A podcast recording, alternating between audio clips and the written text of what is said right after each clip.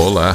O Assunto Tributário é o podcast que fala de assuntos fiscais e empresariais sem juridiquês. Aí vem mais uma publicação da Juvenil Alves, que vai tratar de um tema atual que será muito útil para você e sua empresa. O blog O Assunto Tributário vai hoje dar uma notícia não lá tão muito boa.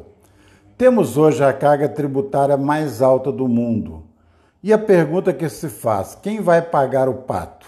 O que fazer para conviver com a carga mais alta do mundo? Nada é tão ruim que não possa piorar, diz o adágio. A carga tributária brasileira não é somente a mais alta do mundo, mas a mais alta em uma década.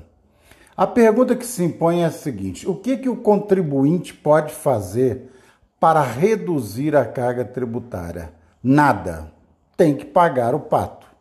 Num país com tanta desigualdade, com alto preço de corrupção e com diversidade tão acentuada, o contribuinte nada pode fazer na gestão de políticas públicas. Tem que fazer o seu dever de casa. Não fosse só isso, a crise coronavírus deverá financiar todo o país. Por isso, o dinheiro sairá do Estado.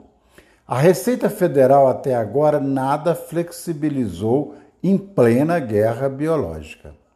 De toda forma, o contribuinte pode buscar meios legítimos de gerir o sistema tributário brasileiro dentro da sua empresa. Isso mesmo, pode cumprir a lei e pagar menos tributos, escolhendo regime diferenciado, mais adequado, mudando logística, trabalhando em diversas plataformas societárias e outros expedientes. Mas é fácil fazer isso? Não é tão difícil e nem tão fácil.